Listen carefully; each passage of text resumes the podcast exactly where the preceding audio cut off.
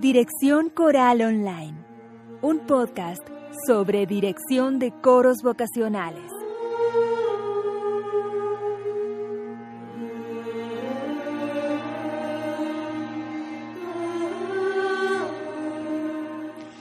Este es el episodio número 123 de Dirección Coral Online y hoy hablamos con Miriam Alexandre de su experiencia como directora de coros y arregladora en Argentina. Miriam Alexandre en un rato se va a presentar ella misma, es nacida en Brasil e hizo sus estudios musicales en su país y vive en Argentina hace 20 años ya, este, donde se ha dedicado principalmente a la difusión y enseñanza de la música popular de Brasil y también a la música académica y a la música popular latinoamericana. Miriam tiene una hermosa página web donde podemos encontrar sus arreglos. Este, bueno, ya he dicho que es arregladora y hace sus propios arreglos de música brasileña con sus coros. Dejo el enlace a su página en las notas del programa. Pero antes de continuar, quiero recordarles que gusespada.com es un blog dedicado a la dirección de coros vocacionales. Hay en estos momentos 44 cursos online de dirección coral con más de 250 clases en video y cada mes subo un nuevo curso al ritmo de una clase por semana. También hay una biblioteca con más de 560 arreglos para coros vocacionales principiantes a dos, tres y cuatro voces, iguales y mixtas, de nivel de dificultad fácil y muy, muy fácil, la mayoría. Para acceder a todo este material solo tenés que suscribirte en gusespada.com barra suscribirme. Pero además, suscribiéndote vas a estar apoyando la producción de este podcast que es abierto y gratuito para toda la comunidad. Y ahora sí, vamos a la entrevista. Miriam Alexandre, bienvenida a Dirección Coral Online. ¿Cómo estás? Hola, muchas gracias. Muy bien. ¿Vos cómo estás? Bien, bien. Contento que podamos hacer esta entrevista y que podamos hablar de, este, de tu trabajo con música coral brasileña y, en Argentina. Este, pero antes de empezar en, antes de, entrar en tema, hay mucha gente que te conoce, este, sos una persona conocida en el ambiente coral argentino, pero seguramente hay mucha gente que no. Entonces, ¿qué te parece si nos contás quién es Miriam Alexandre y a qué se dedica dentro de la música coral? gracias por la invitación. Una alegría poder participar. Eh, bueno, yo soy directora y soy arregladora. Bueno, ya deben haberse dado cuenta que soy de Brasil. Eh, estudié piano en mi ciudad natal, que es Arasatuba, interior de São Paulo. Después hice la carrera en una universidad en São Paulo, en la UNESP. Y después vine para acá. Em, dirijo coros hace 27 años, empecé con coros de niños y después hice concursos en algunas ciudades eh, cerca de San Pablo, que sería la Gran San Pablo. Y empecé a trabajar con coros de varias ciudades en Diadema y Santo André y después también tres años en Campos do Jordão. Eh, después, acá dirigí muchos coros, bueno, muchos, varios, varios coros, entre ellos el coro de la legislatura porteña por varios años y el coro Caras y Caretas. Y actualmente dirijo el coro Irapurú de música brasileña y el coro Yaraví de música latinoamericana, además de un coro de niños del programa Coros y Orquestas. Doy talleres, cursos de historia de la música brasileña, de pronunciación, de interpretación y todo lo que me inviten. Eh, armando los talleres. Tienes una experiencia como, como única, bueno, no sé si única, pero muy particular, al menos entre la, gente que yo conozco, este, por haber dirigido coros en, tanto en Brasil como en Argentina, en dos países este, que si bien son muy cercanos, tienen sus diferencias también. ¿Podrías contarnos cuáles son, eh, qué semejanzas y diferencias ves vos en, en el movimiento coral en ambos países?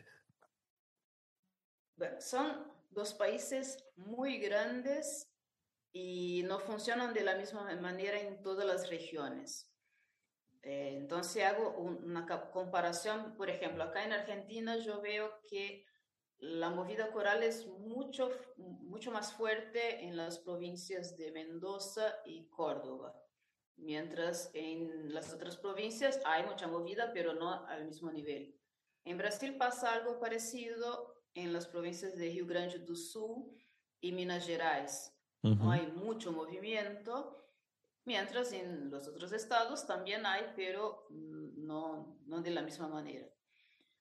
Eh, una diferencia muy grande que veo acá, eh, la comunidad coral se conoce, ¿no? Entonces, por más que yo esté en una región uh, que no tenga tanta, tan, tantas actividades, yo sé quién son los directores de cada provincia, puedo comunicarme con ellos, puedo organizar algo, veo que están muy comunicados y creo que eso gracias a, a Dicora, ¿no? Que está sí. 20 años, yo estoy acá hace 20 años también, así que eh, como que eh, agarré toda esa, esa movida. Y en Brasil es más aislado eso, era al menos cuando yo vivía allá era más difícil tener, difícil tener contacto con directores de otras provincias.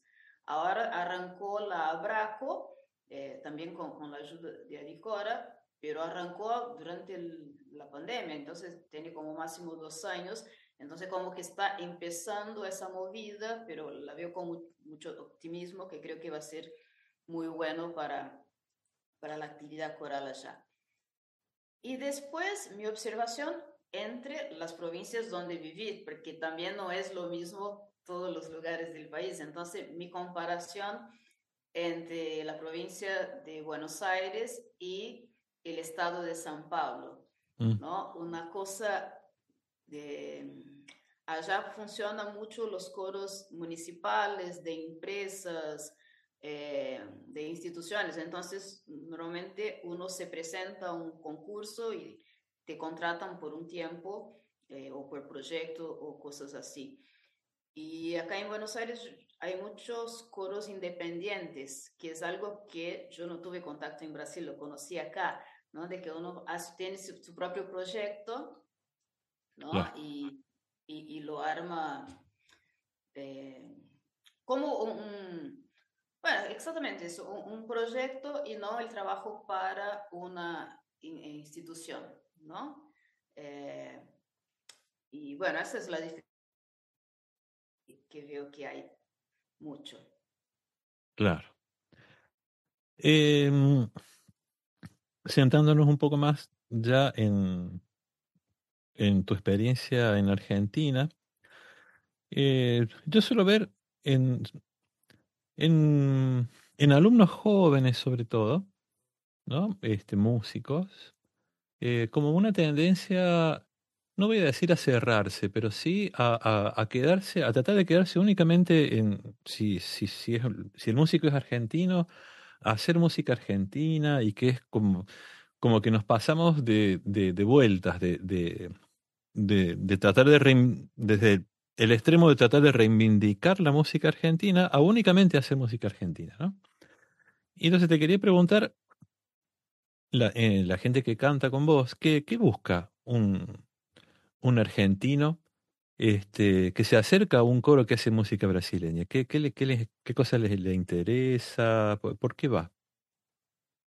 Sí, yo los llamo amantes de la música brasileña.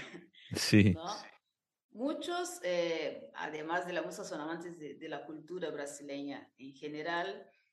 Eh, muchos son fanáticos de algunos músicos de allá, como Vinicius de Moraes, que bueno, tuvo mucha presencia acá, ¿no? Hizo muchos shows, grabó discos acá, entonces hay gente que tuvo contacto con eso. Uh, entonces, fanáticos de Vinicius, de Chico Buarque, de Caetano, de Marisa Monte, y busca alguna forma de cantar eh, canciones de, de estos compositores. Algunos son eh, porque viajan seguido a Brasil y les gusta y cuando llega acá como que quiere mantener un poco de eso que, que vieron allá. Y algunos son fanáticos del idioma. Entonces creo que viene por estos tres R's y se aproximan y quieren conocer y, y bien, son bienvenidos.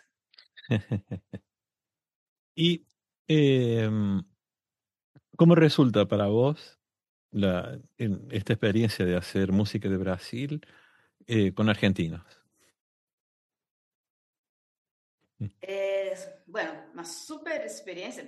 Eh, son 20 años eh, que fui aprendiendo mucho. Creo que de todas las experiencias, lo que más trae es conocimiento, ¿no? Ah, yo cuando, cuando me recibí, que vine para acá, no tenía como objetivo trabajar música brasileña, tenía como objetivo trabajar como directora de, de coros, ¿no? Y traje el proyecto justo, ¿no? De, de, un, un, de armar un coro independiente, que es el coro Irapuru, que ya existe hace 20 años. Y a partir de ahí es como que empecé a dedicarme, bueno, la, la idea era un coro de música latinoamericana y me pidieron que empezara con música brasileña para después abrirse. Bueno, pasaron 20 años y seguimos con, con, la música brasileña, entonces ahí aprendí mucho de, de, de, de, poder traerles repertorio nuevo, ¿no? no solamente los clásicos que, que normalmente se, se canta. Um, trabajé muchos años dando clases de historia de la música popular brasileña en la fundación de la Embajada de Brasil. Uh -huh. Eso también fue una experiencia y que me dio bastante conocimiento. Eh, también muchos años dando clases de fonética portuguesa para cantantes en una carrera de canto, que también ahí ya era otra, eh, otro lado también de, de, de, la cuestión, ¿no? Porque es toda eh, la comparación entre las dos lenguas, qué es lo que aleja, qué es lo que aproxima y qué es lo que confunde. ¿no? Uh, y una experiencia hermosa que tuve fue trabajar en el Teatro Colón preparando la cuestión de la dicción a los cantantes de una ópera brasileña que se hizo acá dos años. Eh, fue una super experiencia ahí saliendo ¿no? de, del área de, de, la música popular y, pasando a, a, parte de, de, música académica, pero que entraba toda esa cuestión de pronunciación que, claro. que trabajó con, con mis coros y mis alumnos, y de la cultura, ¿no? Porque era una historia sobre un, un escritor muy conocido allá en, en Brasil y, y, que como que también me llevó a, a revisitar todo, toda esa cuestión cultural de allá. ¿No? Y bueno, con los talleres también tengo la, la, la cuestión de llevar la música brasileña eh, a otras ciudades, ¿no? A, a, otras movidas. Muchas veces se juntan varios coros de, de una región y pasamos todo el día armando repertorio, eh, como que una experiencia que me da mucha satisfacción y también siento mucha responsabilidad, ¿no? De, representar la música de, de mi país. Claro. Y, eh, a ver, eh, a nosotros, a los, argentinos, nos resulta difícil escuchar, es, es, difícil en, encontrar un coro extranjero que haga música popular argentina y que, y que nos suene, que nos suene bien, digamos, que nos suene este, como nosotros la conocemos. Este, me imagino que, a vos te debe pasar lo mismo, este, tratando de armar la música popular de Brasil con, con tu coro, eh, con tus coros. Eh, y esto, ¿cómo eh, influyó de alguna manera en tu actividad eh, como arregladora? ¿Tuviste que hacer algún, algunas adaptaciones? O, te sirven los arreglos los usás como estrategias para, para armar eh, y, y, facilitar la interpretación de la música brasileña? Eh, bueno, la cuestión de los arreglos, yo ya hacía arreglos allá en Brasil y siempre hacía cuando quería cantar algún tema y no encontraba material. En la época era porque quería cantar el repertorio más, más nuevo, ¿no? Más para jóvenes. Uh -huh. y, y, por ahí solo encontraba clásicos, entonces me ponía a escribir estos, lo que era más moderno, digamos así, para, para mis coros allá. Y acá pasaba algo parecido que era, bueno, al estar lejos era más difícil tener acceso al material de allá, ¿no? Eh, entonces empecé a escribir para mis coros con adaptaciones, no, la, cuestión de, la música brasileña, pero también para repertorio latinoamericano también hago arreglos, eh, pero a veces quiero hacer un tema y no encuentro un arreglo que vaya para el, el grupo a que estoy pensando y, y, hago el arreglo. En la cuestión de la música brasileña, eh, como que, digamos, que cambió de mis arreglos de cuando vivía allá para viviendo acá, ¿no? Cuando, cuando escribía para un coro de brasileños y como escribo para un coro eh, formado por hispanohablantes, digamos así. Uh, es como que tengo una visión ya de cuáles son las cuestiones que más les cuesta. Me refiero más a cuestiones rítmicas, uh -huh. ¿no? Entonces ya tengo en mente cuáles son las voces que va a solucionar estas cuestiones más rápidamente. Entonces hago adaptaciones en relación a eso, ¿no? Al resultado que estoy buscando y en cuánto tiempo quiero alcanzar ese resultado, ¿no? Entonces pensando en el grupo para el cual estoy escribiendo, entonces puedo decir, en esta voz puedo armar esa célula rítmica o en esta prefiero mantener acá um, la cuestión disonante, porque sé que van a estar más atentos de, de no, no, no, no, acomodar las desarmonías, digamos así. Claro. Las disonancias están, están muy presentes, tanto en la bossa nova como en la, lo que llamamos MPB. Entonces, bueno, ve que en mis arreglos hay mucha disonancia y por ahí cuesta un poquito. Entonces, yo pienso cómo es la mejor manera para trabajar eso con las voces que tengo, ¿no? Entonces, como la mayoría de mis arreglos escribo para mis coros, entonces hasta pienso en, pienso en las personas que van a cantar, ¿no? O claro. cuando escribo para un taller, entonces pienso, bueno, acá es algo que yo tengo que armar en un día, ¿no? ¿Cuáles son las herramientas y dónde puedo trabajarlas, en qué grupo? para lograr ese objetivo en tan poco tiempo. Entonces, creo que es esto lo que, lo que influye para hacer los arreglos para coros formados por argentinos. Buenísimo. Miriam, eh, te quiero agradecer este ratito que te has este, dispuesto a, a, dedicar para esta entrevista. Estamos terminando ya. Y quería preguntarte, eh, ¿dónde podemos conseguir tus arreglos?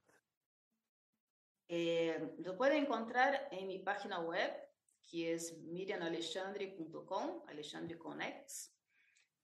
Eh, ahí están tanto los arreglos que fueron publicados, o sea, de ahí pueden, están linkeados para llevar a, a la página de GCC, como los que todavía no, no fueron publicados, pero es, están ahí disponibles y me pueden escribir para, para pedirlos. No están todos los arreglos, tengo que, que subir los que faltan, pero de a poquito voy, voy haciendo este trabajo.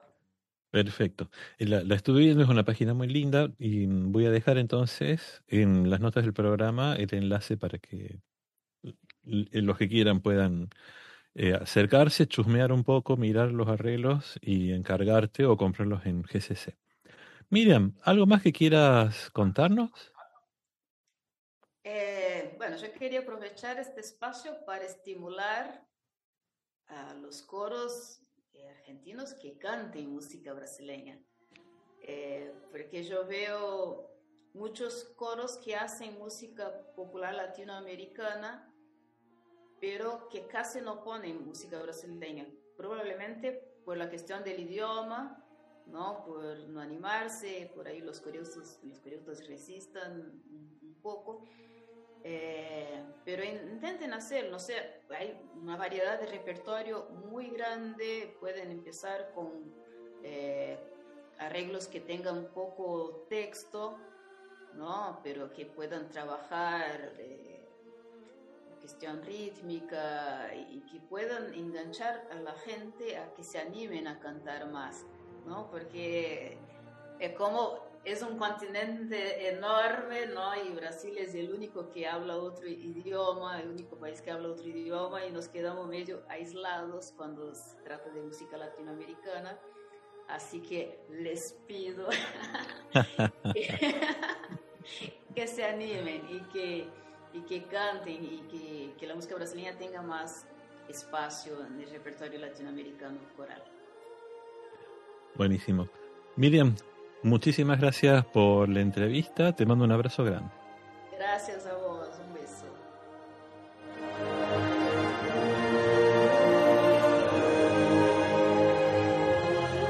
Y ya está, esto es todo lo que tenía para compartir con ustedes hoy. Muchas gracias por escuchar, por compartir este episodio si les gustó, por suscribirse a los cursos y arreglos del blog, por darle seguir este podcast y por todos los comentarios que siempre me hacen llegar a gusespada.com barra contacto. Un abrazo y nos vemos la próxima.